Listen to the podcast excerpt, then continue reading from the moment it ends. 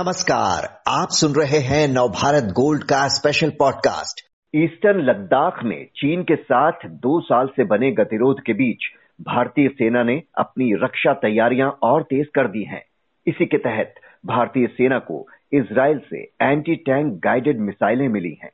इन्हें tank killer भी कहा जाता है।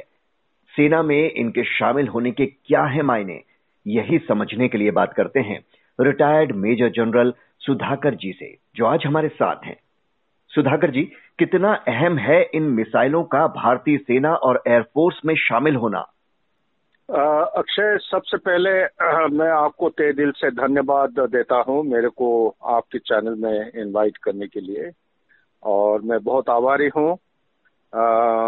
और जो सवाल आप पूछ रहे हैं, इस सवाल की जवाब, सीधी जवाब यही बता सकता हूँ एक लाइन में कि ये इस किस्म की एक फिफ्थ जनरेशन मिसाइल है एंटी टैंक मिसाइल जो कि फोर्स मल्टीप्लाई करके हिंदुस्तान का आ, जो कंपैरेटिव मैट्रिक्स जहाँ पे कमजोरियाँ हैं इन कमजोरियों को अच्छी तरह एड्रेस करके बहुत ऊँचे दर्जे पे हिंदुस्तान फौज और जो डिफेंसिव फोर्सेस हैं इनकी कैपेबिलिटी बहुत बढ़ावा देता है।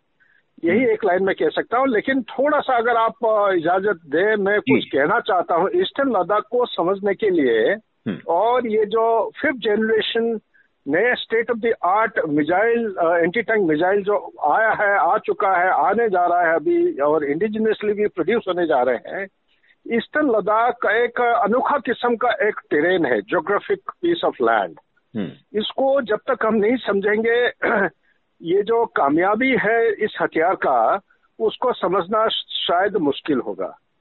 ईस्टर्न लद्दाख एक ऐसा जगह है, ये फैलाव करीब 832 किलोमीटर डिस्टेंस के ऊपर फैलाव है। और उत्तर की तरफ़ देखते हैं, ये डिबियो इलाका या देपसांग प्लेन बोलते हैं, जो कि करीब करीब चौदह हज़ार सेवनटीन थाउज़ेंड सेवनटीन थाउज़ेंड के फीट के ऊपर, मेन सी लेवल के ऊपर उसका एक प्लेटू है। टिबेटन प्लेटो का एक्सटेंशन है। इसका साइज़ 40 बाई 40 किलोमीटर बोलते हैं। 40 किलोमीटर लंबा 40 किलोमीटर चौड़ाई। बट एग्जैक्ट डिस्टेंस है 38 बाई 22 किलोमीटर जो किलिंग एरिया बोलते हैं जिसके अंदर टैंक्स आ सकते हैं प्लेन रोलिंग क्लाउड और बीचों बीच में ये पहाड़ी जो है आइसोलेटेड पहाड़ीज है। और कोई कोई जगह जैसे हमारे तरफ़ वो आ जाते हैं तो एक रेंज आता है। रेंज का नाम बोल के मैं कंफ्यूज नहीं करना चाहता हूँ। माउंटेन रेंजेस है। जो एक डिफेंसिव कैपेबिलिटी देता है। उसके बाद स्टार्ट होता है डीबीओ से जब नीचे उतरते हैं डेप्संग प्लेन से आप नीचे उतरते हैं डेप्संग बल्ज है। ये बल्ज भी इसी का एक हिस्सा है जो अभी कंट्रोवर्सी में चल रहा है कि वो ऑक्यूपाई कर रखे हैं हमारा पेट्रोल्स को आगे की तरह अलाउ नहीं कर रहे हैं। उसके बाद आ जाता है नीचे ये गलवान वाला एरिया जो माउंटेनियस एरिया है गोर्जेस है। और उसके बाद आता है आपका तांगसे पंगोंगसो लेक और चुसुल वाला एरिया और जैसे पंगोंगसो को पार करके Marsi Mikla is the highest but is the mountain pass motorable pass in the world इसको पार करके जाते हैं एक सोल सालू एरिया है हॉट स्प्रिंग एरिया और उसको बोलते हैं PP fifteen area and Gogra वाला एरिया ये भी एक खुला हुआ जगह मैदान है जहाँ पे टैंक एम्प्लॉय हो सकते हैं। फिर hmm. वापस आ जाइए पेंगोंगसो इसके और दक्षिण और पूर्व की तरफ़ जब चलते हैं, ये चुसूल आता है स्पेंगुर गैप यहाँ पे भी खुला मैदान है। आगे की तरह रेजंगला या कैलाश रेंज बोलते हैं, पीछे की तरह लद्दाख रेंज बोलते हैं। बीच में काफ़ी खुला ज़मीन है, जहाँ पे दुश्मन या चाइनीज़ टैंक्स इस्तेमाल कर सकते हैं। सबसे इम्पोर्टेंट चीज़ है, आप जैसे ही चूसुल से जाते हैं, दक्षिण की तरह ये इंडस वैली बोलते हैं। इंडस वैली हिंदुस्तान के अंदर एक खुला हुआ मैदान है। वो 10 किलोमीटर 6 से 10 किलोमीटर चौड़ाई से लेके करीब करीब 20 से 30 किलोमीटर कोई कोई जगह 40 किलोमीटर का फैलाव है। तो इस जगह पे दुश्मन टैंक लेके जो कैलाश रेंज को पार करके आ सकता है अंदर। ये एक सबसे बेहतरीन एक किलिंग ग्राउंड है। पहाड़ियों का मदद लेते हुए हमारे जो हेलीकॉप्टर्स हैं हमारे जो एयरफोर्स हैं हमारे जो ग्राउंड ट्रूप्स हैं ये स्टेट ऑफ़ द आर्ट जो एंटी टैंक गाइडेड मिसाइल है इसको जो टैंक किलर बोलते हैं, इसको सही तरीके से इस्तेमाल किया जा सकता है इन कारणों की वजह से। Number one line of sight सीधा आप टैंक नज़र आता है डायरेक्टली आप बेहतरीन इफ़ेक्टिव रेंज से उसको पूरा न्यूट्रलाइज कर सकते हैं। नंबर दो हेलीकॉप्टर से आप पहाड़ी के पीछे हमारे तरफ़ छुप के फिर पॉप अप करके आप दूरी जहाँ पे आठ से दस किलोमीटर दूरी पर जो टैंक्स नज़र आ रहे हैं, उनको भी एंगेज कर सकते हैं। और हमारे जो हवाई जहाज़, जो अटैक फाइटर्स है इनमें भी माउंट करके ये सारे मिजाइल्स को इस्तेमाल इफेक्टिवली किया जा सकता है। जैसे कि रशिया और यूक्रेन में काफ़ी हद तक हुआ है। Back to you please ji, आपने ईस्टर्न लद्दाख के टेरेन को इतना बखूबी समझाया। ऐसे में इन मिसाइलों की इंपॉर्टेंस और बढ़ जाती है। लंबी दूरी तक मार करने वाली ये मिसाइलें बड़ी से बड़ी बख्तरबंद गाड़ियों को भी तबाह करने की क्षमता रखती हैं। रूस यूक्रेन जंग में इनका इस्तेमाल हो चुका है। बड़ी बात यह है कि अभी यूक्रेन में रूस के टैंकों पर इन्हीं मिसाइलों से हमला किया गया था। तो भारतीय सेना की ताकत कितनी बढ़ेगी इनके आने के बाद? अक्षय जी, बहुत आपने एक इंटेलिजेंट सवाल और रेलिवेंट सवाल पूछे हैं जो हमारे सुनने वालों के लिए ये समझना निहाती आवश्यक है। आज मान लीजिए, अगर कंपैरेटिव डिफेंस मैट्रिक्स चाहे आप कितने भी कंपेयर करिए, चाइना देखिए, हम इसमें बहस करने की कोई आवश्यक नहीं है। चाइना का इकोनॉमी हिंदुस्तान की इकोनॉमी से करीब करीब छह गुना ज़्यादा है। मिलिट्री अगर कंपेयर करते हैं, इसी मात्रा में, इसी पैरामीटर के मुताबिक उतने ही गुण तकरीबन ज़्यादा है। लेकिन हिंदुस्तान के तरफ़ जो हमारा कैपेबिलिटी है, सबसे पहले ट्रेन ट्रूप्स है। नंबर दो हाई अल्टीट्यूड टेरेन में हमारे जो ट्रूप्स जितना उनका आम, इनका एक्सपीरियंस है इतना चाइनीज़ ट्रूप्स में नहीं है। नंबर तीन हमारा एक रेगुलर आर्मी है। उनका एक conscript army conscript army means दो साल ढाई साल आके बस तीसरे साल निकल जाते हैं। ट्रेनिंग खत्म होने से पहले या कोई तजुर्बा हासिल करने से पहले उनका टाइम हो जाता आप होने का। नंबर चौथा पॉइंट सबसे इंपॉर्टेंट है will to fight determination and resolve एक पेट्रोटिक फीलिंग है, एक नेशनलिस्टिक फीलिंग जो है विल टू विन और मुँह तोड़ जवाब देने का जो हमारे अंदर एक जुनून है, वो चाइनीज़ के अंदर बहुत कमी मिलता है। उनके ऑफिसर्स को मैं खुद अपने आँखों से देखा उनके जवान लोग अपने कंधे पे उठा के पानी में चलने में उनको दिक्कत होता है। तो उस हालत में ये मैं बैकग्राउंड थोड़ा सा बता रहा हूँ कि इसका कैपेबिलिटी मैं अगर आज के दिन में अगर लेट से टेन इज़ टू सिक्स है मैं सिक्स से हिंदुस्तान का कैपेबिलिटी बढ़ के ये करीब करीब बीस बीस हमारा रेशियो हो जाएगा और उनका टेन पे आ जाएगा। तो उनका जो सारे ये जो मीडियम साइज़ टैंक्स हैं या लाइट टैंक्स इसको बोलते हैं, आजकल कंपोजिट आर्मर्ड ब्रिगेड उन्होंने फॉर्मुलेट किया है। ये लाइट टैंक्स को बर्बाद करने के लिए यही एक state of the art fifth generation missile है, जो मुँह तोड़ जवाब देके उनको नकारा कर सकता है। Back to you ji. जिस तरह से यूक्रेन और रूस के बीच युद्ध चल रहा है क्या ऐसे आधुनिक और मारक हथियार अब बहुत ज़रूरी हो गए हैं ताकि हर स्थिति से निपटने के लिए हम तैयार रहें?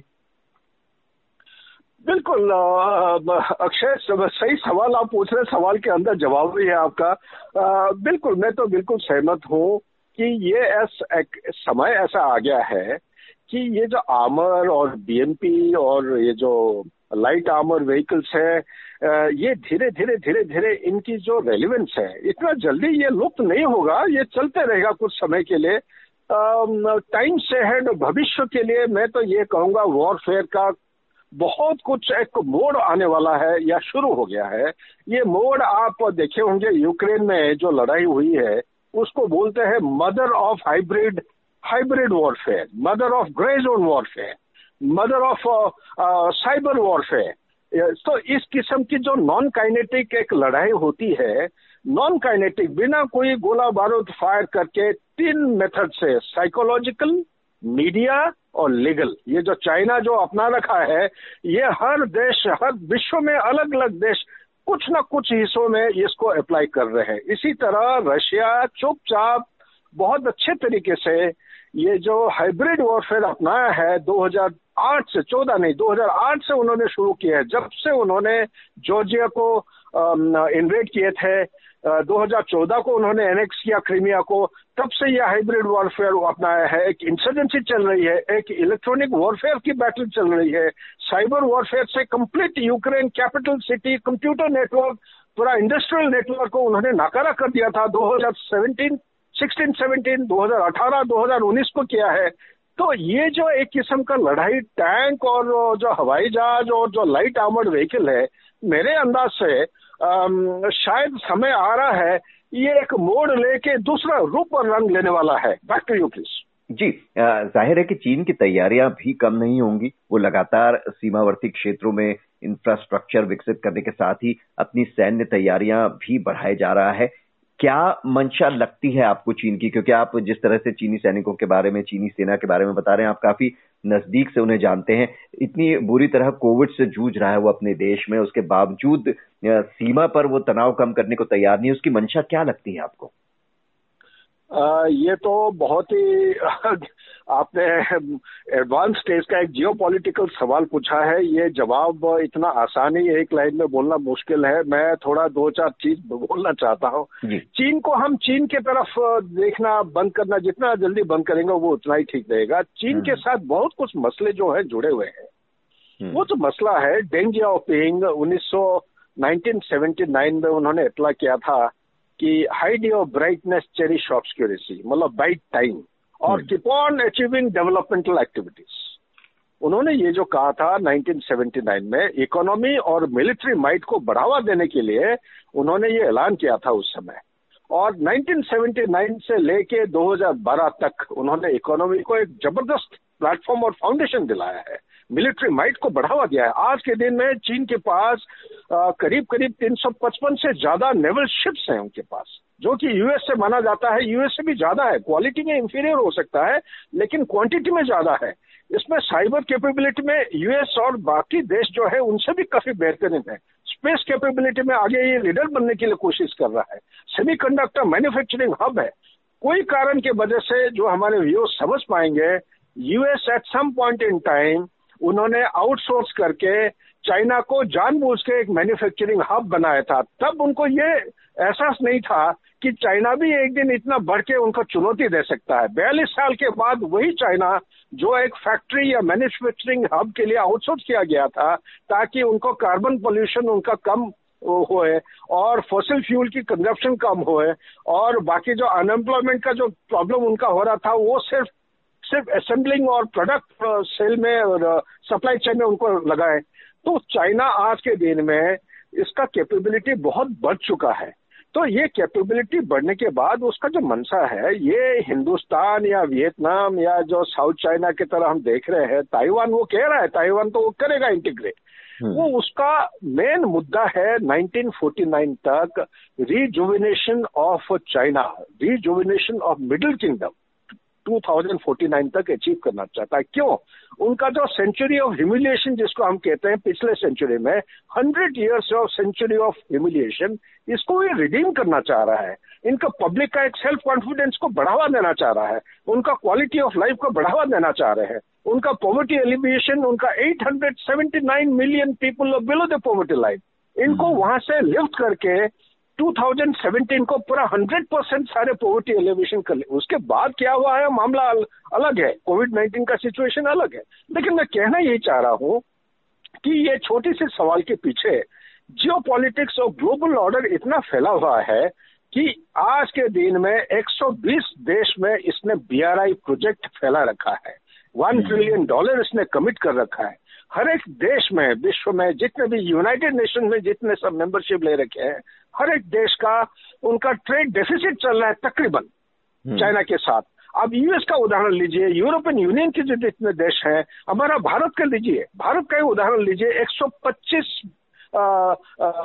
one hundred twenty five billion dollar का ट्रेड हमारा हुआ है पिछले साल उसमें से ट्रेड डेफिसिट करीब करीब 77 या 78 बिलियन डॉलर हमारे देश के अगेंस्ट में चल रहा है। हमारा import is more than that of the export तो इन सारे चीज़ों को मध्य नज़र रखते हुए हम्म। ये जो छोटे मोटे देश उसके जो पड़ोस में है उसका एक फिलोसॉफी है मिडिल किंगडम का कि पड़ोस देशों को जितना दबाव जितने three warfare strategy psychological media और लीगल और कोएसिव डिप्लोमेसी वो डिप्लोमेसी ये जो सब नए नए सिस्टम सब स्टार्ट हो रहे हैं मिलिट्री कोर्शन इसके ज़रिए से सारे देशों को दबा के रखिए। आप पड़ोस को जितने दबाव के रखेंगे दुश्मन को जितने दबाव करके रखेंगे बिना लड़ाई करके हम्म। लड़ाई की जीत तभी मानी जाती है चाइना के इतिहास के मुताबिक जब बिना गोला फायर करके आप दबा के चुप करके आप बिठा सकते हो पड़ोस देशों को और दुश्मन को। इसी के साथ इसका मनसा यही कह रहा है मेरे अंदाज से इसका छोटा मोटा चीज़ वो नहीं करेगा। उसका मेन दुश्मन है यूएस यूएस को किसी भी तरह 2040 2039 तक ये उसको ओवरटेक करके 2049 तक ये जो रिजुविनेशन का एक नया नाम दे रखे है इसका मतलब एक सुपर पावर के बराबर होने का उसका अंदेशा है और लक्ष्य है और ये हासिल करेगा किसी भी तरह। जी जी बिल्कुल। बहरहाल सीमा पर चीन की ऐसी हरकतों को देखते हुए भारतीय सेना अपनी तैयारियों में कोई कमी नहीं रखना चाहती और इसी के तहत ये टैंक किलर मिसाइलें उसने शामिल की हैं। बहुत बहुत शुक्रिया सुधाकर जी आपका।